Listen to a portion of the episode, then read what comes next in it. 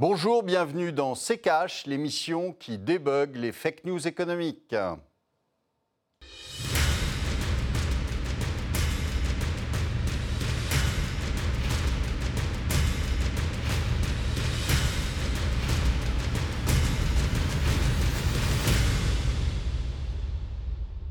Bonjour, aujourd'hui nous allons vous parler de la pénurie de main-d'œuvre. Bonjour Estelle. Bonjour Olivier, bonjour à tous. Bienvenue dans CKH. Après les matières premières, la France et d'autres pays du globe doivent faire face à une pénurie de main-d'œuvre. Comment expliquer ce phénomène? Quelle est son ampleur et quelles conséquences pour nos économies? Ce sont les questions auxquelles on tentera euh, de répondre dans cette émission. Et pour cela, en deuxième partie, nous rejoindrons euh, Frédéric Bocara, économiste à la tête de la commission économique du PCF et membre des économistes atterrés. Elle a été qualifiée de plus grand danger pour l'économie française par le patron du MEDEF fin août. La pénurie de main-d'œuvre frappe la France, mais il n'y a pas que l'Hexagone qui y est confronté. Le Royaume-Uni et d'autres pays européens ont aussi de nombreux postes vacants. Explication avec le tiroir cash d'Antoine Vassas.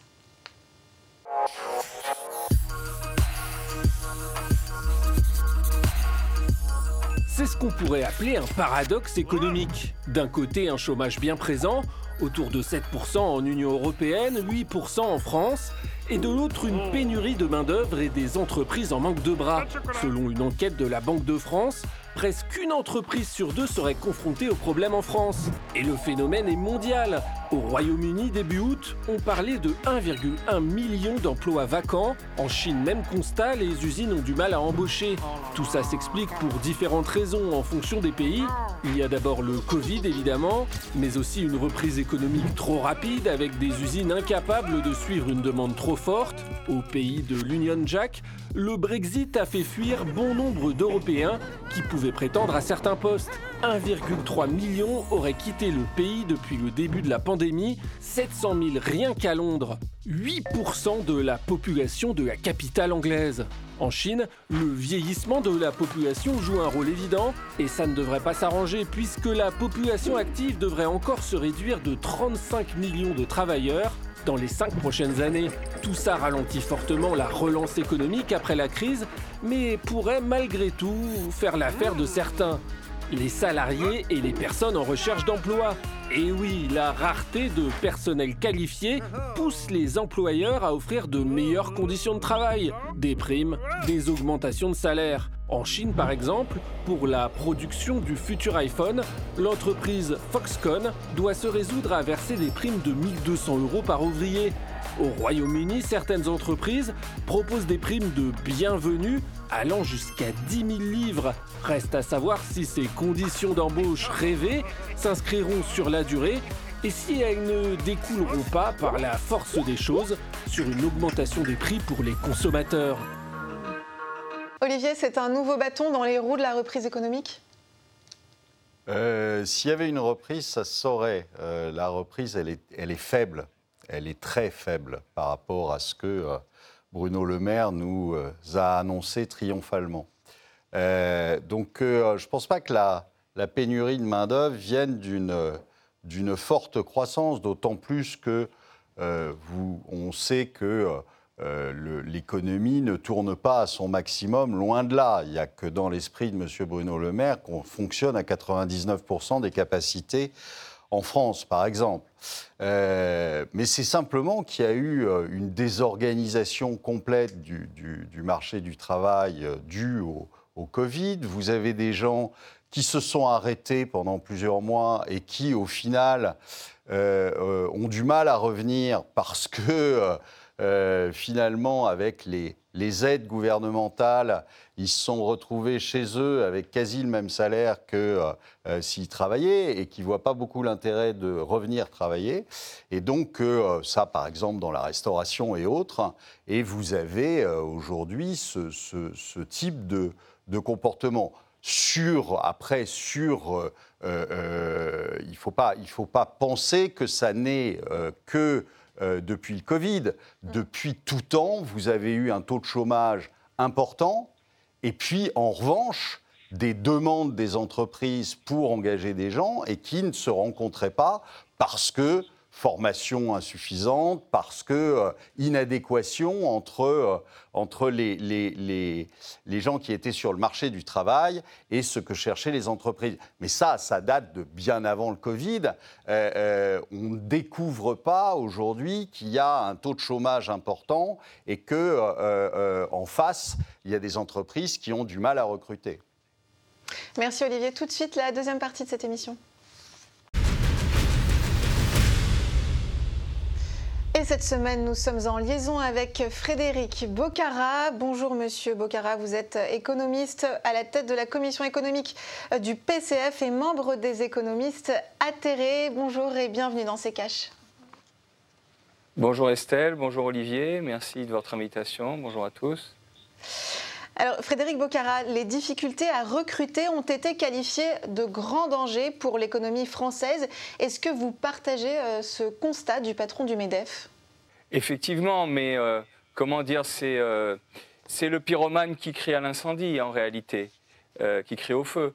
à chaque reprise économique, il y, a quelque chose de nouveau là, mais à chaque reprise économique, on bute sur d'énormes pénuries de main-d'œuvre. Et on ne fait rien pour juguler et pour anticiper euh, ces, pénuries. Euh, par exemple, le plan Castex, en septembre dernier, il y a un an, sur 100 milliards, ne prévoyait qu'un milliard de formation. Parce que la formation est au cœur de cette affaire-là. Par exemple, on peut prendre trois secteurs. Il y a hôtel, café, restauration. Alors, les conditions de travail et les salaires euh, posent d'énormes problèmes. Et, c'est un secteur qui fonctionnait sur un volant d'étudiants précaires, etc., qui ne sont plus là avec le confinement. Et puis, euh, ces conditions de travail, les gens commencent à protester contre. Mais si on prend l'industrie, dans l'industrie, c'est les électriciens, les électrotechniciens qui manquent le plus. On prend les chiffres de l'INSEE, 44% des entreprises, contre 30% en moyenne, parlent de pénurie main-d'œuvre. Et dans les équipements électriques, ça monte à plus de 50%. Euh, quand on fait euh, l'EPR, par exemple, on ne trouve pas les soudeurs pour faire correctement les cuves, pour qu'il n'y ait pas de trous, pour dire les choses simples. Un soudeur, il faut 10 ans pour le former. Alors le grand plan euh, de filière qui a été adopté en janvier ou février dernier pour toute la filière du nucléaire, qui va être décisive parce que le nucléaire émet zéro CO2, ne prévoit de former que 15 personnes en, en fanfare, 15 personnes, quelques millions contre quelques milliards pour le capital et les investissements. 15 personnes, électrotechniciens, chaudronniers, soudeurs. La santé. La santé, on ne forme pas. Et donc, on n'embauche pas. Que ce soit les infirmières, que ce soit les médecins. Donc, cette grande question de la formation, on y va euh, en catastrophe et à toute vitesse, alors qu'il faudrait prendre les choses à l'envers. On voit que l'emploi, ce n'est pas seulement de la demande qu'il faut soutenir en donnant un peu d'argent aux salariés, mais c'est au cœur de l'offre. Mais je pense qu'on marche sur la tête et qu'il faut prendre les choses tout à fait autrement. Il faut une toute autre conception de l'offre et c'est ce que ça révèle. Euh, mais si on ne répond pas tout de suite, avec la concurrence, il peut y avoir des effondrements de certains pans de notre activité, euh, soit pris par d'autres, soit si c'est les services publics qui s'effondrent, bah, c'est la santé par exemple qui va s'effondrer avec les conséquences pour les vies de tout le monde. On sait combien de mois il faut pour prendre des rendez-vous et trouver un spécialiste ou un généraliste. Olivier, vous êtes d'accord avec cette analyse? Ah ben, c'est ce que je venais de vous dire, c'est-à-dire qu'il y a un énorme problème d'adéquation entre, euh, euh, entre l'offre et la demande. C'est-à-dire qu'en effet, on ne forme pas et, euh, et on s'en occupe au dernier moment, alors qu'on sait tous que pour former quelqu'un, ça dure normalement plusieurs années et donc les gens qui euh, dont on va prendre la décision de, former aujourd'hui ne seront formés que dans 3, 4, 5, 6 ans. Donc évidemment, ça provoque un décalage. Donc, euh, euh, mais c'est bien sûr que nos politiques s'en fichent complètement, puisque ce qui les intéresse, c'est dans 7 mois là. que, ça va, que ça va tomber. Et donc, prévoir quelque chose pour dans 4 ans, c'est un peu compliqué. Frédéric Bocara, ça veut dire qu'on est, y a deux, il y a deux problèmes. Il y a un souci de formation, mais il y a aussi un souci d'attractivité des postes. Il y a même trois problèmes. Il y a un souci de formation, un souci d'attractivité, et puis quand même euh, mettre l'emploi et la création d'emplois au cœur de notre affaire. Parce que Olivier a raison. Non seulement on se soucie au dernier moment, mais on fait en réalité des petits trucs parce qu'on va employer les gens, on ne va pas les sécuriser, on va vous dire, oh, prendre pour un ou deux jours, euh, puis demain on va vous jeter. Maintenant le CDI ressemble au CDD avec toutes les euh, contre-réformes, El Khomri, puis Macron. Donc il y, a vraiment, il faut sécuriser, c'est-à-dire former, sécuriser et mettre de l'argent. Parce que ce n'est pas seulement un mismatch, j'aurais une petite différence avec Olivier, c'est-à-dire une adéquation off-demande. Ça, c'est les manifestations, c'est le thermomètre. Mais les causes profondes, c'est qu'on met essentiellement euh, dans le capital, on cherche les femmes et les hommes de trop, au lieu de chercher comment on va développer la formation, euh, comment euh, éventuellement on va avoir, je dirais, presque des stocks stratégiques de personnel disponible en formation, en recherche. Et ce n'est pas seulement des stocks, c'est des ressources, c'est-à-dire on les entretient, on les développe. Donc il faut former très massivement, mais il faut aussi sécuriser. C'est l'attractivité, mais c'est aussi la perspective. Parce qu'Olivier le dit, ça prend du temps pour former. On peut trouver des solutions, on prend les gens tout de suite dans un parcours réellement sécurisé. Aujourd'hui, ce qu'on appelle sécurisé, ça veut dire qu'on donne deux cachous ou trois cachous au mieux entre des licenciements. Mais vraiment, toute une perspective de développement. Et puis, vous dites le pouvoir aux salariés. Bien sûr, il y a un, élément de pouvoir de négociation transitoire parce qu'on peut les licencier même si on leur a augmenté le salaire. Mais c'est plutôt le sens du travail, les perspectives et préparer euh, les nouveaux développements. Là, ça pourrait vraiment euh, tirer euh, une toute autre impulsion. Euh, effectivement, on est peut-être aussi avec la démographie, on en parlera tout à l'heure, avec des enjeux d'un cycle long qu'il faut euh, affronter, mais en changeant nos institutions et en vraiment mettant la formation, les capacités humaines, les, débats sur le travail et son sens à la avec les salariés et les citoyens au cœur du développement. Et à mon avis, c'est l'enjeu majeur qui va se poser, qui devrait se poser pour la présidentielle, mais qui va se poser à la sortie de la présidentielle, parce que le robinet des suppressions d'emplois viendra peut-être après. Mhm. Une entreprise sur deux est confrontée à, ces difficultés de recrutement. Est-ce qu'on peut, oui, est-ce qu'on, est qu'on peut réellement euh, parler de pénurie? C'est un terme qui est approprié? Mais je trouve que le terme est, frappant. Effectivement, il y a des pénuries de formation, plus exactement, et de main-d'œuvre qualifiée. Euh, il n'y a pas des pénuries de gens. Il y a 6 millions de gens qui sont au chômage. Euh, mais là encore, euh, quand on regarde, alors en catastrophe, comme dit Olivier, ils ont décidé un plan euh, d'investissement dans les compétences. Alors première remarque, on appelle investissement tout et n'importe quoi. L'investissement, c'est pour le capital matériel. Ils ne peuvent pas penser autrement que capital matériel. Donc on va traiter les êtres humains comme du capital. Non, c'est des dépenses pour les capacités humaines. Mais passons. On fait un plan en catastrophe et on remet dedans tout euh, ce qui existait autrefois euh, euh, pour, à la limite, l'alphabétisation, aussi bien que la formation professionnelle, avec des bouts de trucs, sans que ce soit vraiment organisé. Donc, ce n'est pas seulement une pénurie de, de, main-d'œuvre qualifiée, parce qu'il y a une main-d'œuvre, il y a des gens qui veulent travailler, mais c'est aussi une défaillance profonde du système scolaire éducatif. On a supprimé la formation professionnelle. Euh, il y a encore, euh, je crois, 30 000 jeunes qui, à la sortie de Parcoursup, sont tombés sur le carreau. Il y en a énormément qui voulaient suivre des formations de santé. Donc il y a aussi un effort à faire massif pour la formation initiale. Donc il y a une pénurie de formation, je dirais aussi, une pénurie dans les services publics de formation. Et aussi, euh, il y a des choses à trouver, de la couture à trouver entre les entreprises et les organismes de formation professionnelle, mais pas pour de la formation étroite il ne faut pas faire un stage de trois jours pour manipuler Excel. Il faut quelque chose de beaucoup plus profond. Sinon, c'est ce que disent les patrons. Ils disent, je trouve des gens, mais ils ne sont pas adaptés, ils ne peuvent pas euh, convenir. Il faut tout un ensemble de choses. Et ça, c'est dans le temps long. Messieurs, on va marquer une courte pause. On revient dans un instant.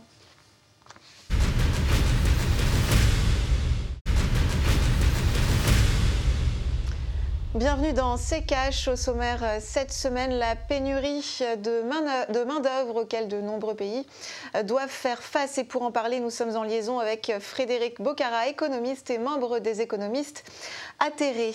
Olivier, cette pénurie, elle n'est pas propre à la France. De nombreux pays, on le disait, hein, sont confrontés, les États-Unis, mais aussi le Royaume-Uni, où l'on comptait en juillet dernier, par exemple, pas moins d'1,1 million euh, d'emplois vacants. Est-ce qu'il y a, selon vous, des points communs entre ces pays qui expliquent que finalement tous font face un peu euh, à la même difficulté. Alors, sur les pays, il y, a, en effet un point commun, c'est-à-dire que euh, d'abord, il y a un aspect démographique, et pas qu'en Chine, hein, on en parlait dans le, dans le tiroir cash, euh, il n'y a pas que la Chine qui a un problème démographique, tous les pays sont, occidentaux sont en train de vieillir et la crise a fait baisser le taux de, le taux de natalité de façon ahurissante. Donc on a des pays qui vieillissent et donc on va avoir tous de ce côté-là le même problème. ensuite, vous avez quelque chose qui, qui, joue aussi et qui n'est pas simplement de la formation professionnelle, c'est c'est dès l'enfance. On a, on a complètement détruit l'école depuis, euh, euh, depuis déjà un bon moment. Euh, donc les mômes aujourd'hui qui sortent de l'école, ils savent à peine lire et écrire, et quelquefois compter, c'est c'est pas évident non plus. Donc il ne faut pas s'imaginer qu'avec ça, vous allez pouvoir les former derrière à faire, à faire des métiers à haute valeur ajoutée. Hein. Donc, donc voilà. Et puis vous avez aussi et eu pas mal de de, fuite euh, euh, euh, d'étudiants, de jeunes. Regardez ce qui s'est passé par exemple au Portugal au moment de, la, de, la, crise et de l'aggravation de la crise. Vous avez des centaines de milliers d'étudiants portugais qui sont partis ailleurs qui sont partis travailler et faire leurs études ailleurs. Donc ces gens-là, vous ne les retrouverez pas au Portugal. Hein. Ils ne vont pas revenir pour aller travailler. Donc euh, il ne faut pas s'étonner qu'il y ait euh, des euh, pénuries de main-d'œuvre parce que les gens se déplacent aussi maintenant. Donc vous avez ce, phénomène en plus.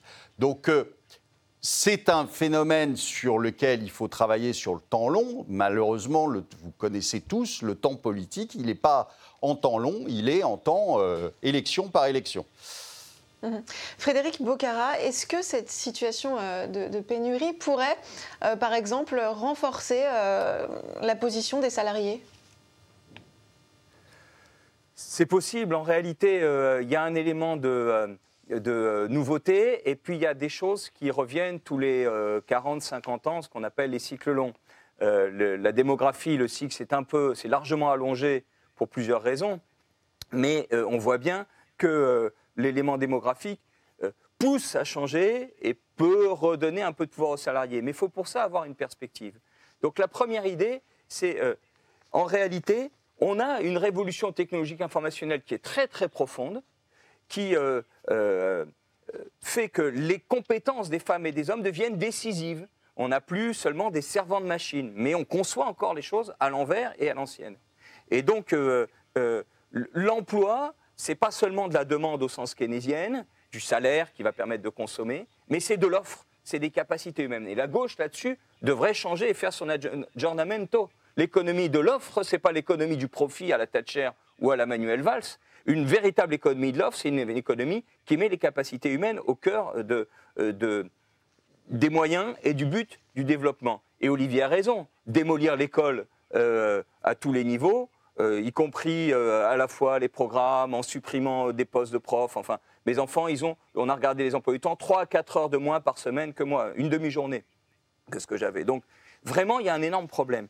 Je pense qu'il faut aller vers une sécurité d'emploi ou de formation. Voilà, un, système de sécurité d'emploi ou de formation que nous préconisons, mais la société est mûre pour aller euh, vers ce système-là. Alors, le temps long, ben, il faut des institutions nouvelles pour commencer à préparer les choses. Et dans le temps court, on peut mettre en place ces institutions de, planification, de réflexion euh, sur ce qu'il faut faire, mais tout de suite, des avances avec du crédit. Par exemple, on peut organiser des pré-recrutements dans les services publics, euh, que ce soit euh, la santé, l'éducation nationale ou le transport ferroviaire. Les gens seraient en formation, payés, donc il y aurait une demande, et avec une véritable perspective pour continuer. Mmh. Donc, on peut commencer à basculer les choses et à lancer les choses immédiatement en articulant temps court et temps long. Olivier, est-ce qu'il faudrait... Et, tout ce qui est apprentissage, c'est aussi ça. Olivier, est-ce que, un mot sur, euh, sur les euh, salaires, est-ce que euh, cette situation pourrait à l'avenir booster aussi les salaires? Enfin, rêvez pas. le, booster les salaires, vous regardez un pays qui, comme, comme le Japon, euh, où la démographie est, vous savez, catastrophique, euh, ça n'a pas, pas, boosté les, revenus des Japonais.